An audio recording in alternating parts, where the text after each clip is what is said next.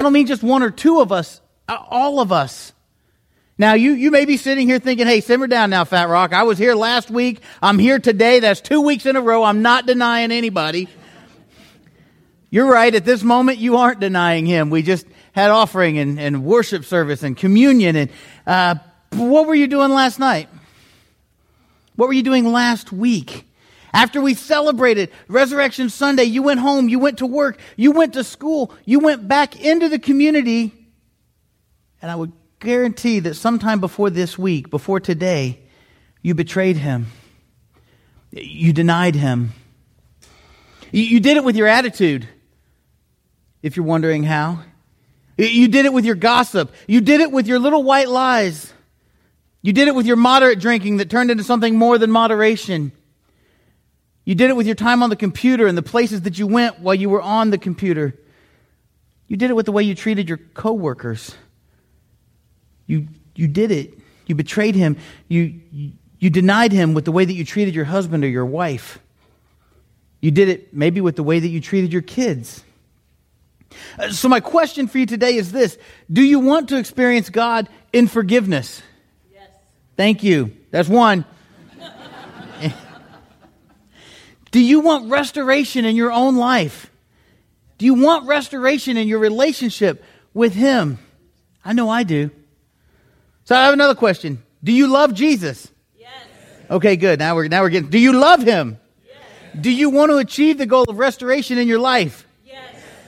Do you want to truly experience God through forgiveness and new beginnings? Yes. Do you want to honor God with your life? Yes. Do you want to start fresh today? Not looking back, not hanging on to what you did yesterday. You know, last Sunday I shared with you a scripture. It was Luke 24, verse 12. It was about Peter and his reaction to the empty tomb. Listen to this. Luke 24, 12. But Peter got up and ran to the tomb. Stooping and looking in, he saw the linen wrappings only. And he went away to his home, marveling at what had happened. I said last week, this was a beginning point, in my opinion, for Peter. It was at this point, I think, that he began to truly understand what Jesus was all about. This is where his journey from fisherman to shepherd began. Will you pray with me? Father God, I, I thank you. I thank you that we can, for, for every day for a Christian is Resurrection Sunday, or is Resurrection Day. I thank you that that you want restoration with us. I thank you that you want us to, to be restored to you. I thank you that you are a God of forgiveness and you want us to experience you through forgiveness. I thank you that no matter what we have done or said, no matter what our impulse was, that when we ask, you forgive us and, and you move forward with restoration and you forget what it was that we've done. I thank you for that. I stand in awe of that. And I pray that that concept will sink into to who we are today. It's in your son's name we pray. Amen. So, what about you? Are you willing to travel, to change, to, to, to change from, from fisherman to shepherd? I want to share with you today John chapter 21. And, and it's where Jesus appears to his disciples. We're going to start with verse 1. Jesus later appeared to his disciples along the shore of Tiberias, of Lake Tiberias. Simon Peter, Thomas the twin, Nathanael from Cana in Galilee, and the brothers James and John were there, together with two other disciples. Simon Peter said, I'm going fishing. The others said, Hey, we'll go with you. They went out to their boat, but they didn't catch a thing that night. Last week I talked about that when, when things happen, when confusion happens, we go back to the known. And, and this is kind of it. Jesus has, has risen from the grave.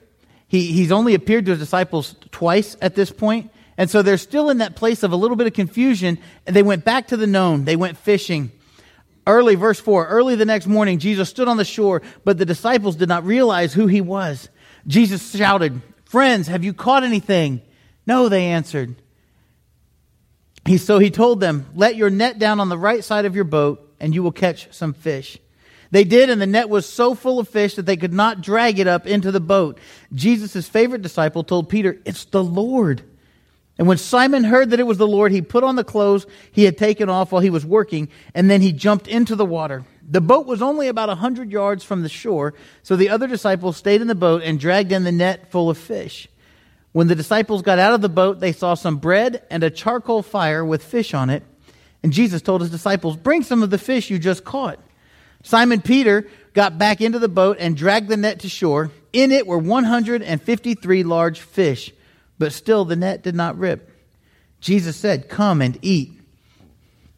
None of the disciples dared ask who he was. They knew he was the Lord. Jesus took the bread in his hands and gave some of it to his disciples. He did the same thing with the fish.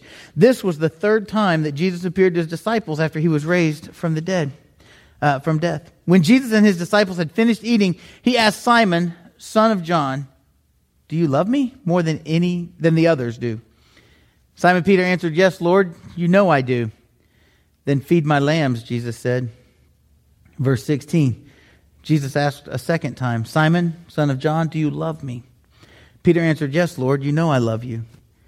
Then take care of my sheep, Jesus told him. Jesus asked a third time, Simon, son of John, do you love me? Peter was hurt because Jesus had asked him three times if he loved him. So he told Jesus, Lord, you know everything. You know I love you. Jesus replied, Feed my sheep. I tell you for certain that when you were a young man, you dressed yourself and went wherever you wanted to go. But when you are old, you will hold out your hands. Then others will wrap your belt around you and lead you where you don't want to go. Jesus said this to tell Peter how he would die and bring honor to God. Then he said to Peter, Follow me. Now, I want you guys to do something for a second, if you would. Uh, go ahead, turn down the lights, please. And I want you all just to close your eyes. I promise I'm not going to throw any frisbees, but just close your eyes, and I want you to experience this in your mind. I want you to, to make your own movie, if you will. I want you to experience this in your mind and in your heart. Picture this. All right? I want you to picture this scene. It's dark. The waves are calmly lapping against the shore. Uh, there's some muffled chatter of men, and the, the crackling of the fire are the only sounds. Off to the side, a group of men sit eating. One of them stands apart this is the guy who denied the Son of God. This is Peter. It hasn't been long since he told people that he'd never met Jesus, and the guilt is still raw. This isn't the first time he's encountered the risen Jesus, but maybe the initial joy has worn off and has been replaced by shame. Are you seeing this? Maybe it's seeing Jesus, the guilt is starting to creep back in. Have you been there? And then the moment of truth Jesus asks Peter to walk along the shore with him. Do you see them? This is it. This is the moment where, where Peter will either stand condemned or, or become restored. The whole evening has been pointing towards something significant. And in the aftermath of the resurrection, Peter and a few of the other disciples, they've been unsuccessfully fishing. A voice from the shore, haven't you caught anything? Throw the nets over the other side. That'll do it. They follow the stranger's advice. They end up with this huge catch of fish. And, and because is very similar to the miracle they witnessed when Peter first became a disciple, they realize who the voice on the shore belongs to. It's Jesus. The repeat of that early miracle sets the scene for Peter's reinstatement. Go ahead and open your eyes. I, I want to help you experience God through forgiveness today in the same way that I think Peter did. I want to use this story to set the scene for your own reinstatement, if you will, for your own restoration today. Picture this miraculous catch of fish, followed by Peter jumping in both feet, splashing around, followed by all of a sudden it's serious, and Jesus says, Do you love me more than these? You know, the assumption is that Jesus is talking about the other disciples. Because just before his denial, Peter claimed that even if the other 11 abandoned Jesus, he never would. And now here's his chance to claim that and to actually mean it this time. How many times do we do that? Lord, I'm sorry. I really mean it this time. Here's, here's Peter's opportunity. But what if, now just think about this for a moment. What if Jesus isn't talking about the other disciples, but instead he's talking about the fish and the boats and Peter's old life of being a fisherman? Peter, do you love me more than these? These material things that have brought you success. Do you love me more than these? After all, for a man who, when given the chance to leave Jesus, replied with, Where would we go? He was very fast to return to the life of a fisherman at that point. We're going to get back to that in a moment. But right now, there's more going on in this conversation than that what if. You see, the word that Jesus uses for love is agape. It's, it's like the highest, noblest form of love. Agape is the love of God when John says, For God so loved the world that he gave his only son. That's agape. This is the love that he was talking about. How about you? Do you love him? Go ahead and say it. Do you love him? Yes. That's not enough. Say, Yes, I love Jesus. Yes, I love Jesus. How much do you love Jesus? Oh, sorry. That's enough. Remember that song? Oh, yes. All right, good. Um, Jesus asks him, Do you love me? Yes, I love you, Peter replies. But he's not getting caught by Jesus' words because the love that Peter refers to is phileo. It's like, a, like brotherly love. It's a good and powerful love, but, but it's not divine like agape. Maybe Peter's humbled by his, by his denial, especially in light of everything, you know, the times where he professed his loyalty uh, to Christ. So, how do you love God? Or, maybe Peter just doesn't think that a man can love like God, and, and maybe he thinks the question is kind of unfair. Do you love me, Peter? Again, Jesus uses agape, and again, Peter replies with phileo.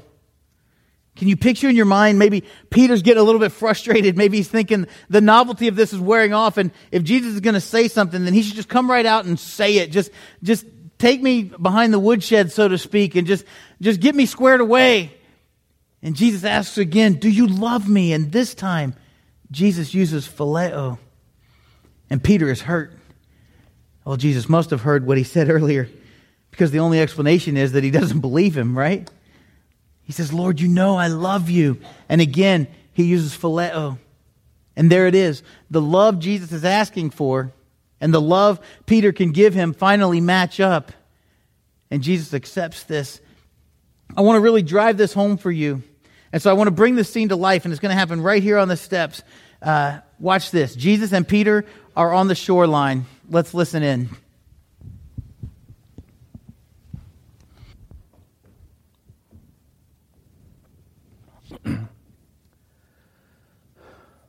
Grace, it is God's unwarranted favor for us. It's His amazing love. Yet sometimes we struggle to understand God's grace. If you're here this morning and that describes you, don't beat yourself up. Even the disciples struggled to understand God's grace. Jesus, Jesus is really you. This is so great. This is really you. You're alive. Oh, wow. Okay, I'm in my boat and I'm not catching any fish. And then uh, somebody from the shore says, Throw your net on the other side of the boat. And I'm thinking, I'm a fisherman. I know what I'm doing. But I haven't caught any fish all night. So I throw the net on the other side of the boat, and this big gaggle of fish just pop right in the net. And I'm thinking, this is a miracle. Who could have done this? And I'm thinking, I've got to know who told me to throw the net on the other side of the boat. And so I look and boom, there you are right on the shore saying, it is I, the Lord. And here you are, you're alive. This is so great. Hey, Andrew, get out of that boat. It's him. Peter, Peter. Yeah, yeah. Do you love me? Yes, of course I love you. You're alive. You're here. You're great. That, that's just awesome. Feed my sheep. Andrew, come on, man. Get out of the boat. It's him. Peter. Yeah. Do you love me? Yes, I love you. And I am so sorry about that rooster clucking thing. I did not know what it meant. But I know now, and, and I'm, I'm better for it. Feed my sheep. I'm here, seriously, smiling, but serious. Get out of that boat. Peter. Yeah, yeah, yeah. Do you love me?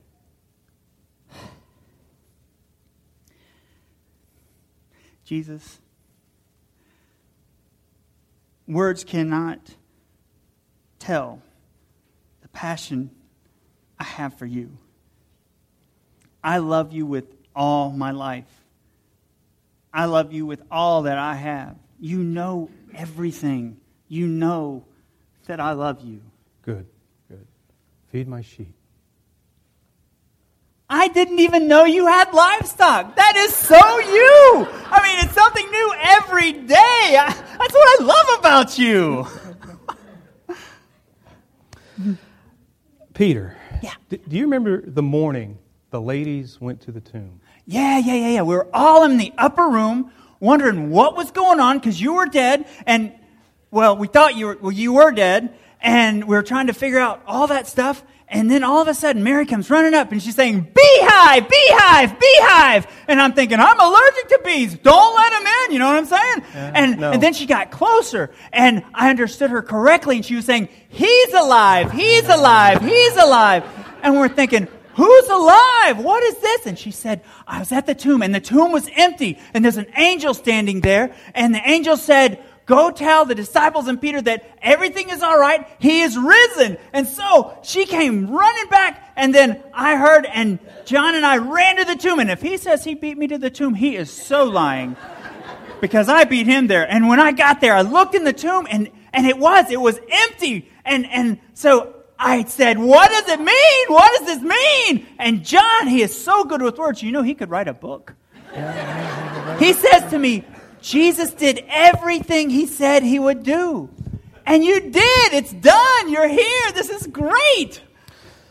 Uh, the angel. What, what did the angel say? He said, Tell the disciples and Peter that everything is okay. He is risen. He, he said, What? He said, Go tell the disciples and Pe-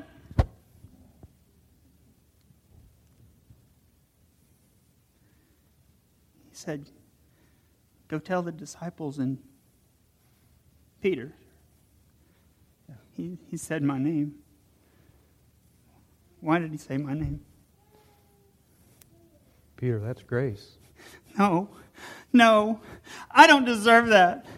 That night, they kept coming to me and they kept asking me if I knew you. And they, they asked if I belonged to you, and I kept denying you left and right.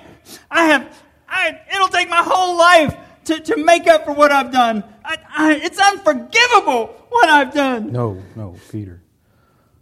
What I did was make on the cross what was unforgivable forgivable. That's grace, Peter. That's my grace. It's not about you, it's always about me. That's grace, Peter.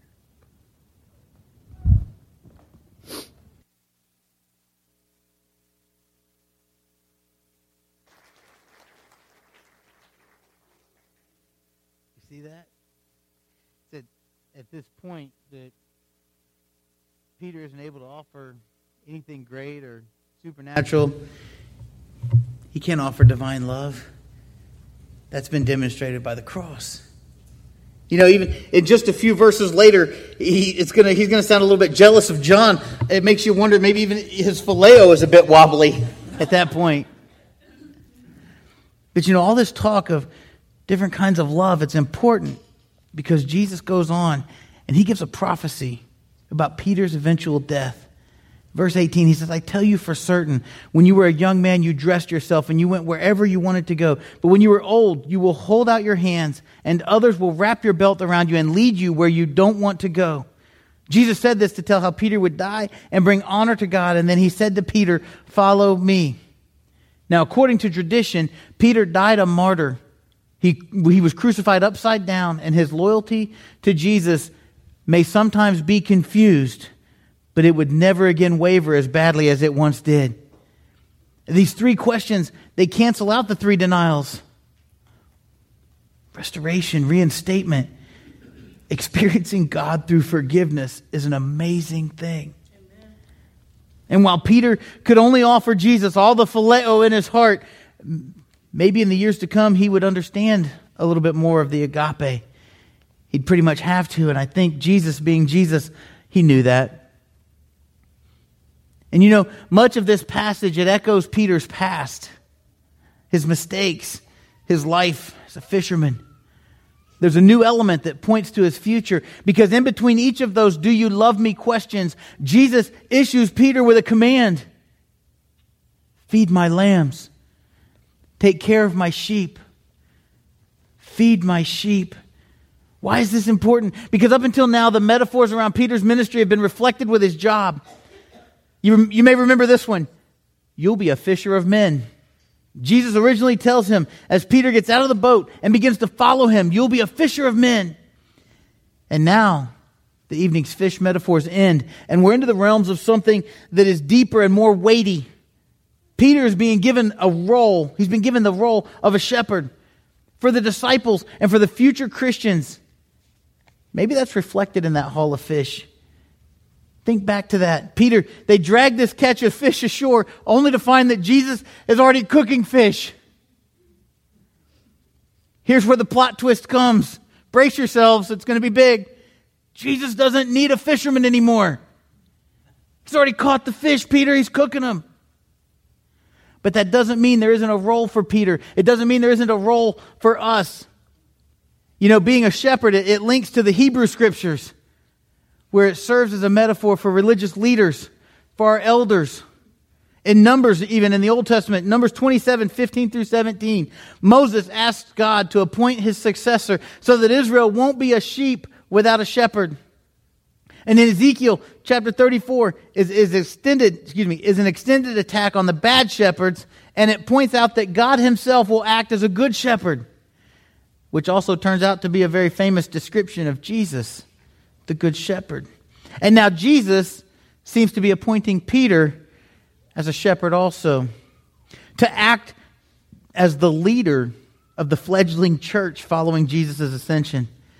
And so now we have this confused, impulsive former fisherman, and he goes on to succeed in his call of being a shepherd. That's why the reinstatement of Peter is so important. Remember, for Peter and for us, the goal is restoration. It's not perfection because we can't do that on our own. I don't think there's any doubt that Jesus forgave Peter. But I suspect that this moment, this moment is when Peter forgives himself. Have you had those moments? Maybe you need to have that moment where you forgive yourself. All his guilt, all his regrets, his treachery, and his mistakes are put aside. They're left in the past as Jesus gives him a new destiny, one that is for him personally, not just for the church as a whole. On the shore of Lake Galilee, Jesus once again gives Peter a new life and a new purpose, freeing him from his past and his sins. Restoration is a beautiful thing. Forgiveness is a beautiful thing. Who is this man that can offer us new beginnings and forgiveness, and why does it even matter? I think in order for us to really understand forgiveness and restoration and new beginnings, we need to understand just how awesome Christ is. I want to make some comparisons about the awesomeness of Jesus and the commonness of our world because I really want you to, to wrap your minds around this. I really want our, our young people, today's Family Sunday, I really wanted to give something to our kids that, that will kind of turn them on end, if you will. You know, in chemistry, Jesus turned water to wine. In biology, he was born without the means of normal conception. In physics, he disproved the law of gravity when he walked on water and then later ascended into heaven. In economics, he disproved the law of diminishing return by feeding over 5,000 men with two fishes and a few loaves of bread.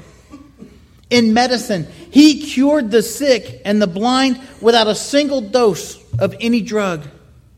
In history, he is the beginning and the end. In government, he said that he will be called Wonderful Counselor, Prince of Peace. In religion, he said, No one comes to the Father except through him.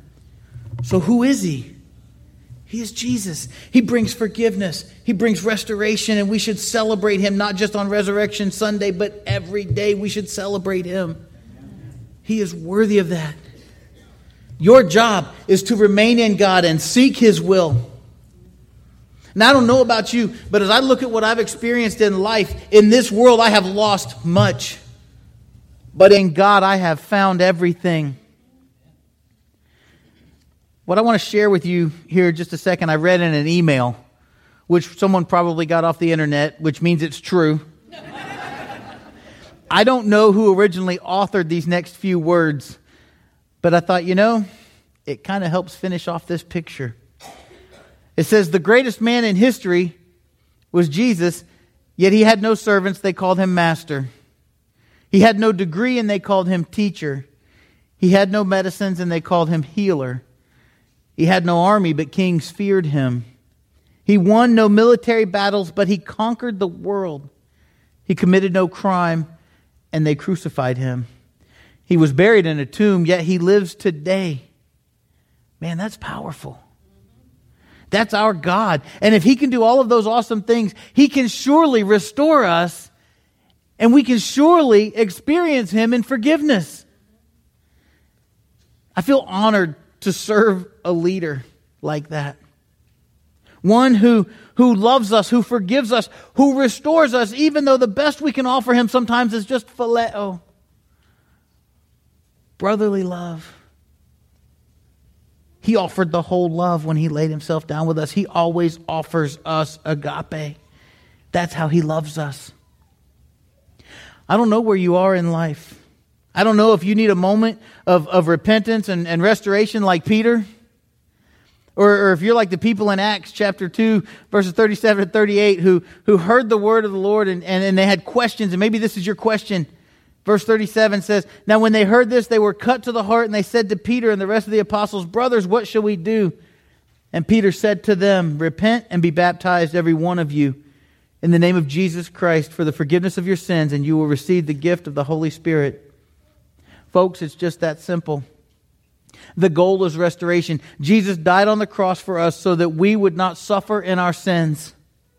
Scripture tells us that we will be held accountable for the things that we know, and now you know what Christ has done for you, and you know what you should do for him. From the example we saw in Peter today, you know that Jesus offers us second chances, the opportunity to experience God time and time again through forgiveness. We also know from what we saw in Peter today that Jesus expects us to do more than just fish. He gives us those, those chances, those experiences through forgiveness so that we can continue to be faithful unto death. Whether you need restoration as a Christian or a fresh start with salvation through baptism, or, maybe you've been flying under the radar, so to speak, as a Christian, and you realize today that Jesus doesn't need just another fisherman in the boat, but rather he needs shepherds in the field that are becoming white with harvest. Will you respond to God's word as we have our response time? Will you stand and, and sing with us? And today, you are ready for restoration and that you are ready to experience Him in forgiveness. It's been great to worship with you guys today, uh, to talk about restoration and experiencing God and forgiveness. Now it's time to go. As you go this week, I want you to think on these things. You know, there was a time when the mindset of the average Christian was that of a fisherman. All I have to do is catch my friends and bring them to church. Yep. Catch them and bring them in, and the preacher or the elders or the Sunday school teachers, they'll clean them and get them ready for service. you know, it's true. Well, Peter, Jesus doesn't need any more fishermen. He needs shepherds. He needs folks that are going to feed and love and take care of his sheep. This week, I want to challenge you put your fishing pole away and pick up your Bible and see how God will use you to feed his sheep and be a reflection of him. Show him how you love him this week. Don't just say that you do. After we get done with our final song, we're going to need some help getting some tables and some chairs out. So go ahead and stand one more time, and we're going to sing, and we're going to have a great week. Thank you.